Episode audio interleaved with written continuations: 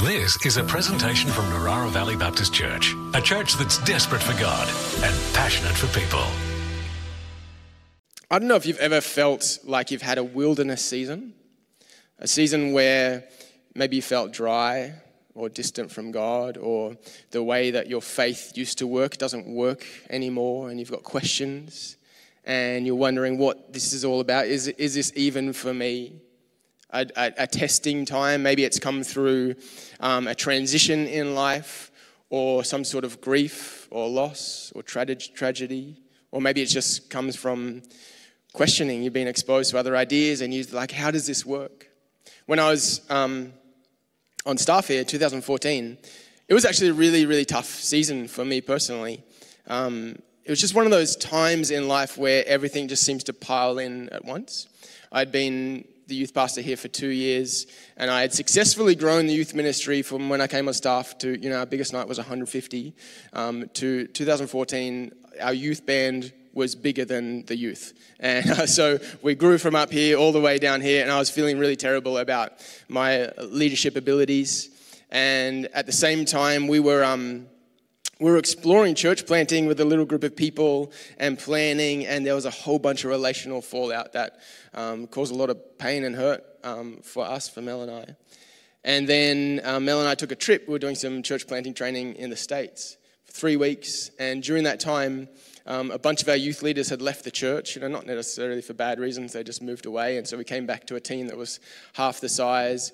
While we were away, one of our young people was tragically stabbed and killed. And seasons where just I, I realized that my internal world was not large enough to handle my external world. I don't know if you've ever felt like that before. And it was just a it was a busy season. I think I was out at a meeting or something every single night, and I was just you know working two jobs. And I just th- thought, you know, I don't know if this life is for me. I don't know if I can do this. And it caused me to make a whole bunch of changes that I'm really grateful for now. But it, at the time, it felt like absolute crap. Like it, it sucked. I don't know if you've ever felt like that. A wilderness season. I'm, I'm willing to bet that many of you have gone through a season where you felt dry and distant and confused. And I'm willing to bet all of us will go through a season like that. And probably there are many of us in this room that are feeling like that right now. And so the question I want to ask this morning is I wonder what the way of Jesus has to talk has to talk about those wilderness seasons that we all go through. Matthew chapter 4, if you want to turn with me on your phones, I think we're going to have it on the screen. Oh, there we go. Look at that. That's very nice. Then Jesus was led by the Spirit into the wilderness to be tempted by the devil. After fasting for 40 days and 40 nights, he was hungry. Just notice this. So, Jesus had just been baptized, this incredible moment. Uh, he, he gets baptized, he comes out of the water, the sky opens up, the Spirit descends like a dove. The voice of the Father says, This is my Son whom I love and whom I'm well pleased. This incredible, like a mountaintop peak experience. And then the, and the next verse, then Jesus was led by the Spirit. Isn't that interesting? The Spirit led Jesus into the wilderness to be tempted by the devil. I, I don't know, to be tempted by the devil doesn't sound like a good thing. Doesn't sound like something that the Spirit would want to lead us into. So, what's going on here? The Spirit led Jesus into the wilderness. That word wilderness in the Greek, it's eremos, and it's we see it 51 times in the New Testament. It's a, it's a key theme all through the New Testament. We're going to come back to that later, but eremos, it means it means a desert a desert space, a lonely place. The Spirit led Jesus into a lonely place to be tempted by the devil. This doesn't sound right, does it? Maybe,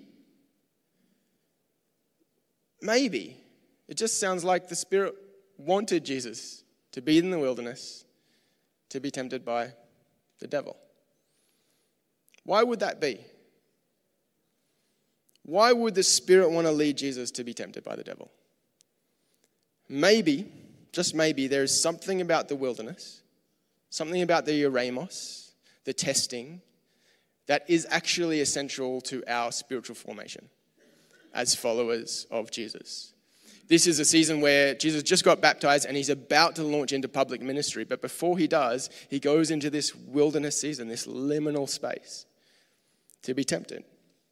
And just maybe the wilderness is an essential part of our spiritual formation. I wonder what is produced in the wilderness that couldn't otherwise be produced. I wonder what's produced in you in those seasons of testing and crushing and distance and confusion and grief that couldn't be otherwise produced. See, we often see the wilderness as an opposition to our faith.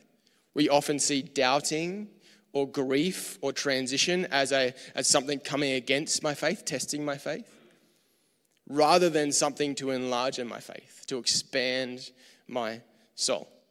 So, Jesus was led by the Spirit into the wilderness to be tempted by the devil. And now we, we sort of can read past that, but Jesus went toe to toe with the devil. And in Jesus' mind, the devil is a very real person, a very real entity that he went to fight in the wilderness. And the way that he fights the devil, have you ever noticed in this passage? The way that he fights the devil is actually through spiritual practice silence and solitude. He's fasting for 40 days. The devil comes at him and tests him. We're about to read in a second, and he replies with scripture.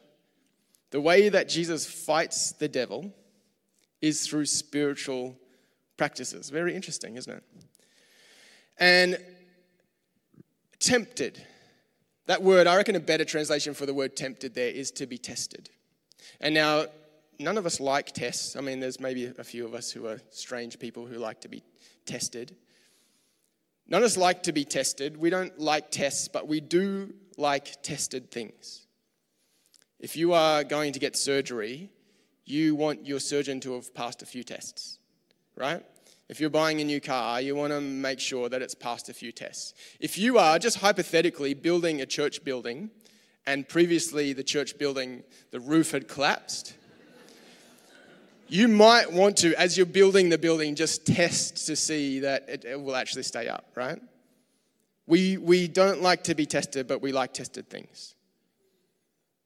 And this is exactly what's happening here. Jesus is being tested. We need testing in our lives. The University of Arizona, they built this thing called a biodome. Arizona is a very dry, arid place. And the university built this big dome as sort of like a, like a greenhousey type environment where they were just growing all this stuff. They were doing all these tests. They were sort of dialing in the exact right humidity and temperature and, you know, the soil, you know, all, all the nutrients and everything. It's like this perfect environment for growth. And what they found was all these trees grew straight up. They were just like dialing all, all, the, all the little, little dials in perfectly. These trees were just growing right up straight, and then they would just fall over. And so they're like, what's going on here? Maybe there's too much humidity. Maybe we need to turn the temperature down. They're doing all these different tests. And one student comes up with the idea that maybe there's something about wind and storms that actually helps grow trees. And the biodome was perfectly like manicured for these trees to grow, except there was no opposition, there was no testing. And what they found is that trees actually need storms and testing as they grow because their roots grow out and they can sustain the, the growth that goes up. The roots go down. And I think testing in our life is sort of like that. We don't like being tested, but we do like tested things. It's the same with our own soul. It's the same with our own spiritual journey, that we actually need to be tested. So it goes on after fasting 40 days and 40 nights, he was hungry. That makes sense. The biblical authors are very smart. And often, when you see a number like that, 40 days, um, the biblical authors don't use numbers just as kind of data points, but to convey meaning, to tell story. And as, as readers of the book, people of the book, we are to read a, a, number like that, 40 days, and we're automatically meant to throw back to some stories we know, if you're a reader of the Bible, that involves the number 40. Anyone know any stories? Anyone can think of any? Shout them out. The flood? Yep, 40 days, 40 nights. There's, there's raining, Noah on the ark, right? A season of testing, wilderness. Yep. Any Moses, 40, 40 years in the desert after he killed the man and he's, he's, he's out um, tending to sheep and he hears the voice of God. So Moses learnt how to see God in a new way in the, in the burning bush.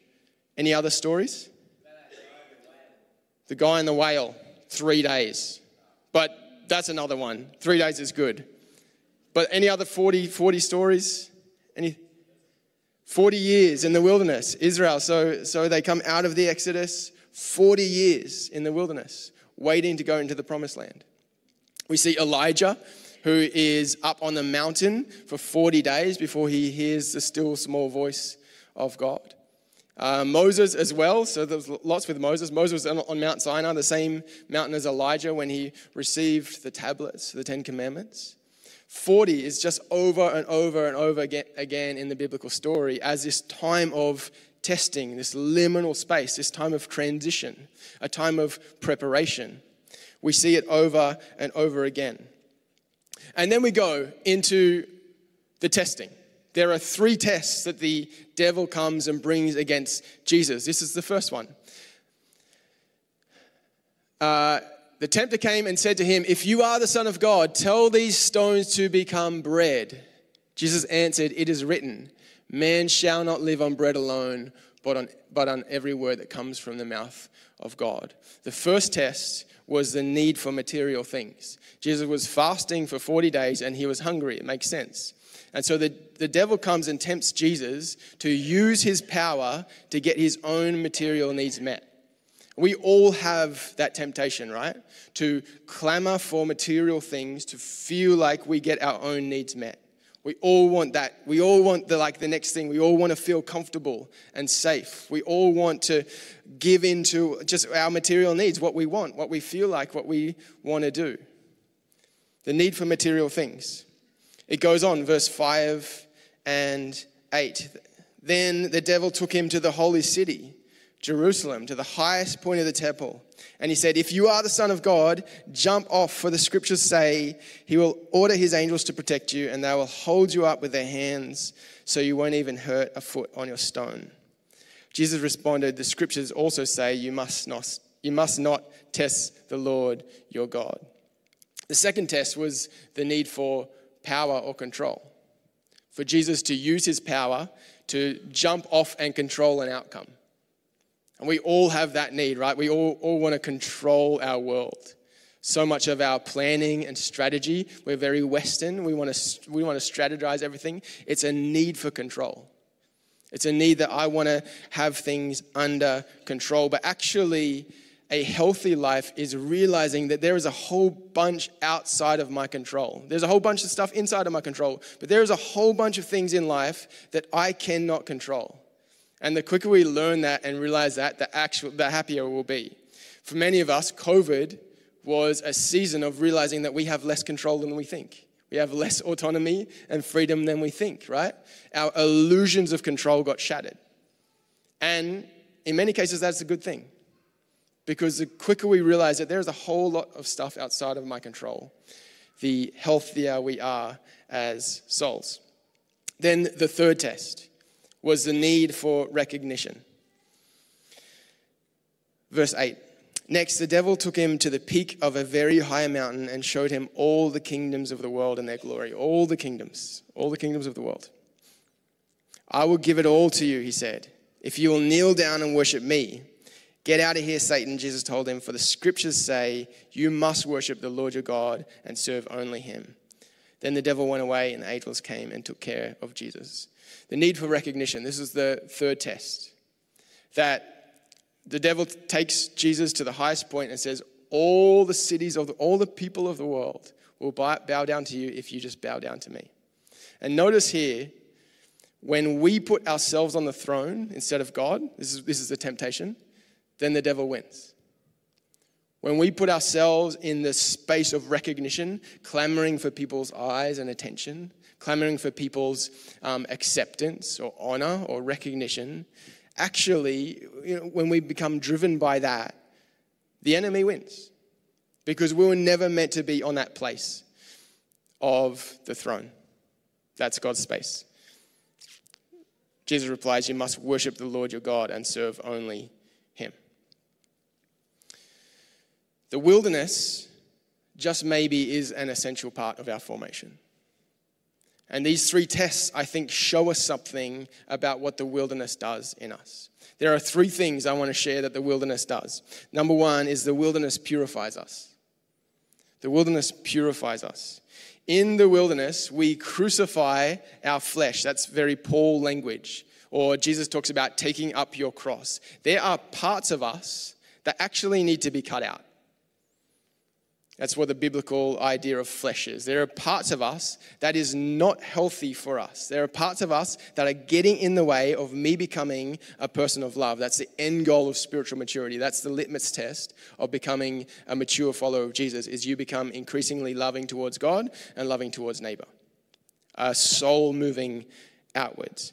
And so the, the, the wilderness seasons when we feel like we are questioning and doubting and we're unsure, when we're feeling lonely and isolated and distant from God, it is actually a season of crucifying our flesh, crucifying our need for material things. When things aren't going right, when we lose a job or whatever it is, crucifying our need for control. When COVID comes and we realize that all the plans that we had and the, the holiday that we booked or whatever it is is cancelled.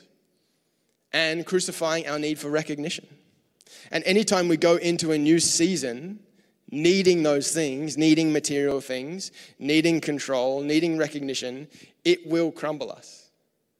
And so, this is the work of the wilderness. It purifies us of those things that actually get in the way of us becoming a people of love. All of these structures are stopping us from becoming a people of love.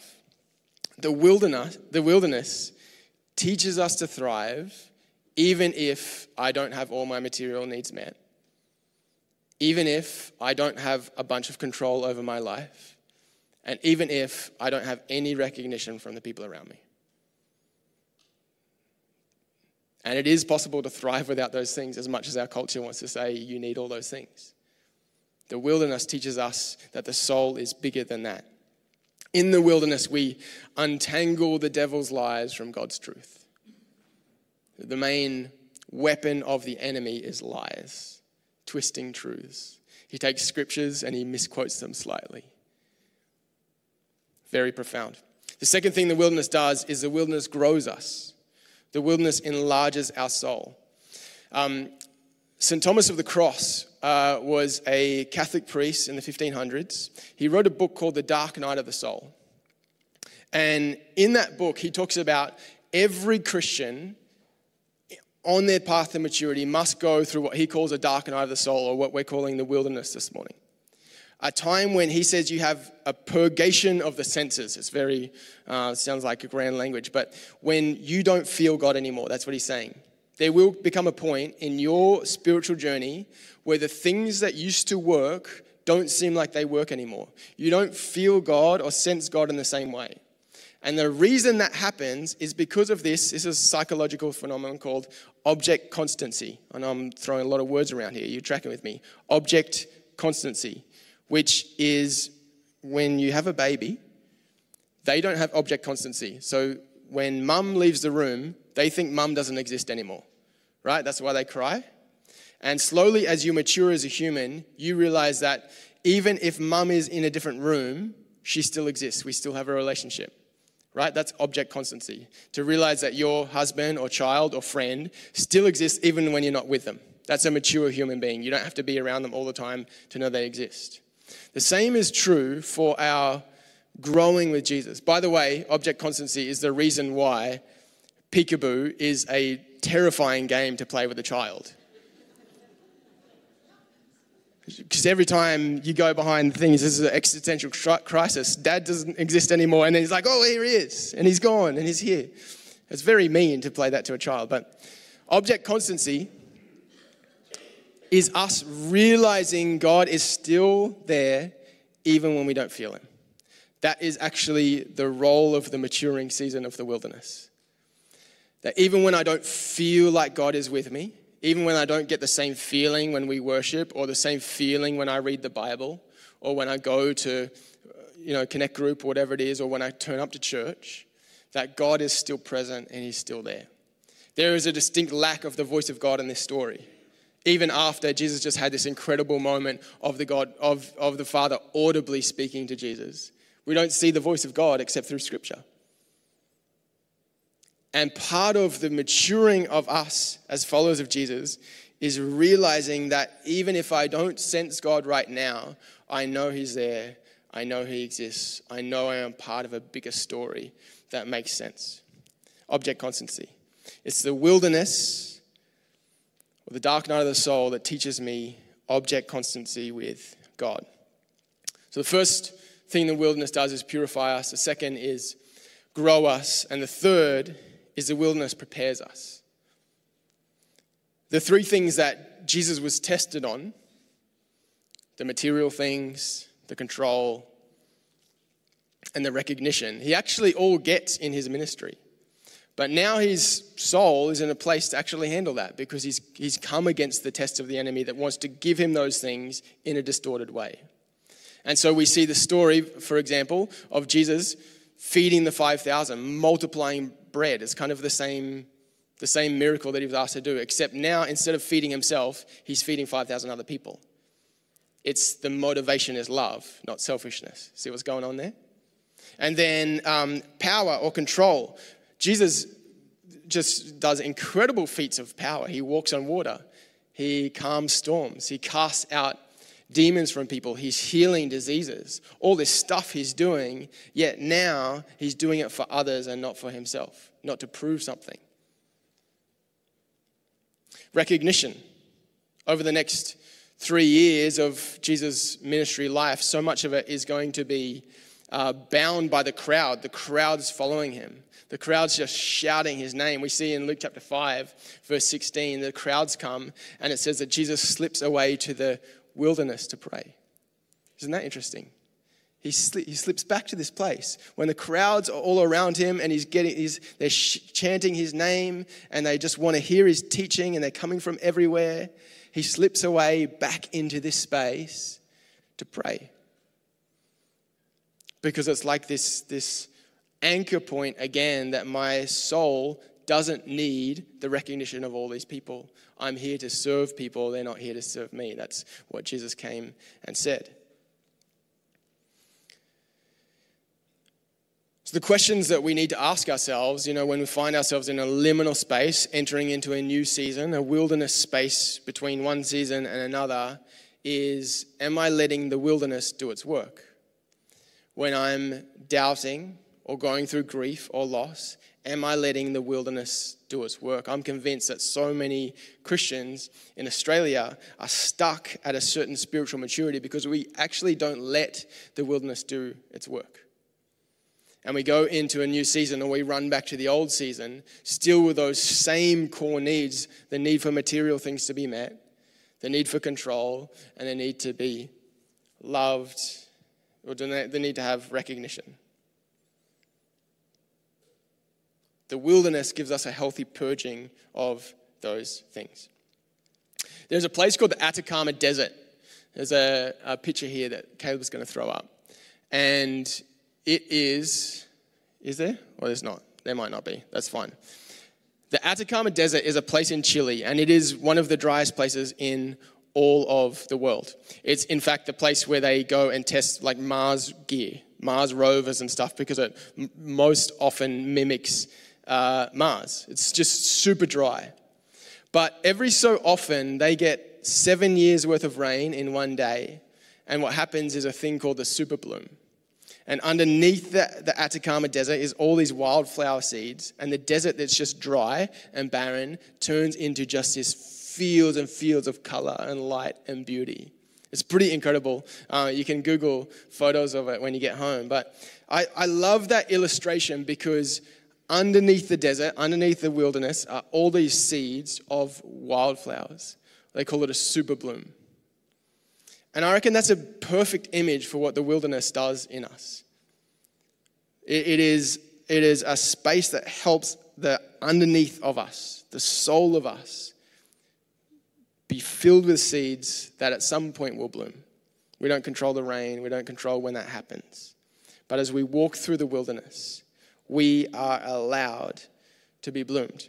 Uh, Isaiah puts it like this He says, See, I am doing a new thing. Now it springs up. Do you not perceive it? I am, a, I am making a way in the wilderness and streams in the wasteland.